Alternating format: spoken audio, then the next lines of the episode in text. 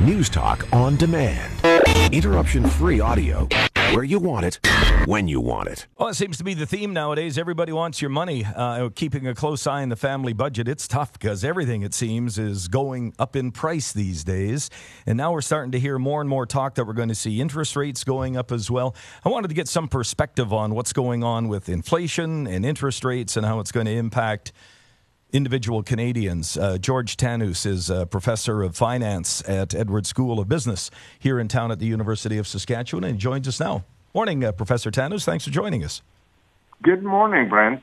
So tell me, every all the talk about inflation these days, we're seeing here in Canada, our inflation rate certainly is going to be going up. I think we've been hanging around four or five percent, but in the states, we saw this past month a seven percent increase uh, year to year with the cost of living. Why is all that going on? Why are these prices all going up?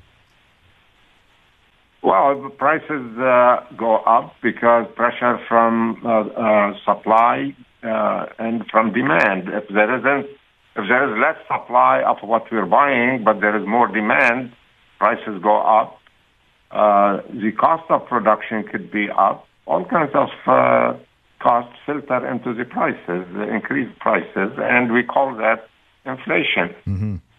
So, why is it then that the powers that be think that they can perhaps uh, control inflation or rein it in by increasing our interest rates? I don't quite understand how me having to pay more for a loan is going to reduce inflation. Can you explain how that works?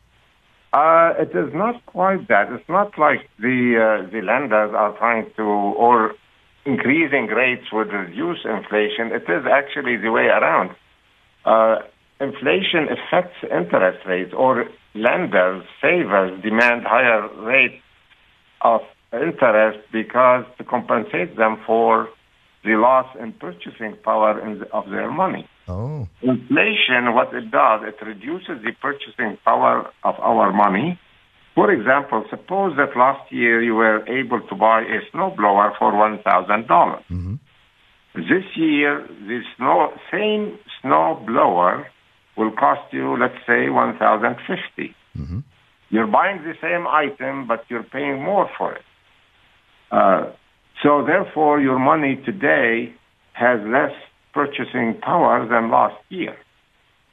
So knowing that, a saver who is who decides to lend the money or their money, they want first some compensation to preserve the purchasing power of their money, and 2nd mm-hmm. they need compensation to let somebody else use their money to purchase while they are waiting for it to spend it next year.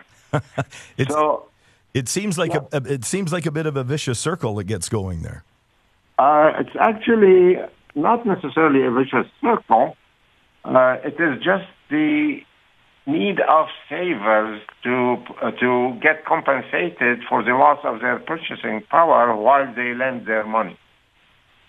Otherwise, if you don't compensate them, then they're losing in real, uh, in real terms on their money. Uh, it's like uh, every time you lend money, let's say you lend this year at 5%, and next year the rate of inflation is 6 you're indeed losing in terms of real terms 1% on your money because you're you're being paid 5% but you're losing 6% in purchasing power mm-hmm. so you're losing therefore when a lender is or a saver is lending his money and want to be compensated first they want to be compensated for the loss of purchasing power and then after that they want to be compensated for lending the money to somebody else to use their money. Okay. So when now we... by when we when rates rise, people spend less, and that may actually lead to lower demand for the product, and that would reduce the prices going forward, or will stop the rise in the prices of commodities and services and things like this. Mm-hmm.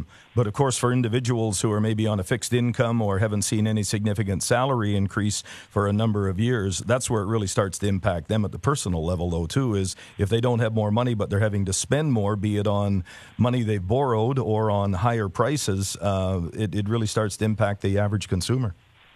Absolutely, absolutely. And, uh, you know, people who are on, on pensions, um, unless they receive some money that compensate them or returns that compensate them for inflation, they're going to suffer. They're going to lose.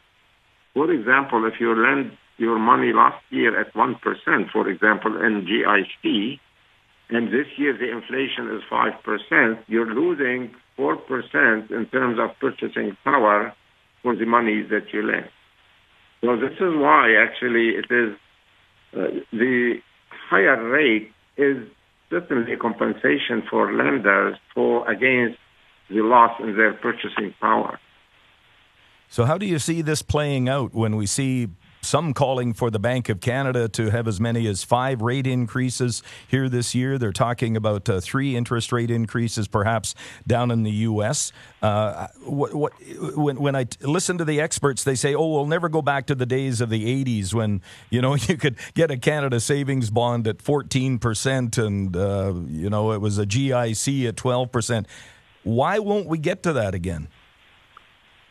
I think the state of the of the economies around the world is not showing signs that we will be there anytime soon. Mm-hmm. However, this doesn't prevent uh, this from happening, let's say, 10 years down the road or 20 years down the road. Mm. Possible. You never know.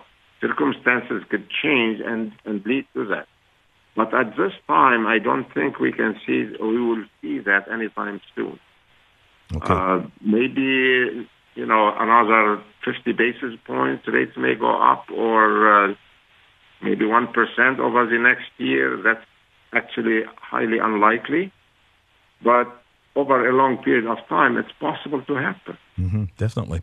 I appreciate your insight, George. Thanks so much for your time today. Thank you very much. You met uh, George Tannous is uh, professor of finance at Edwards School of Business at the university here in town.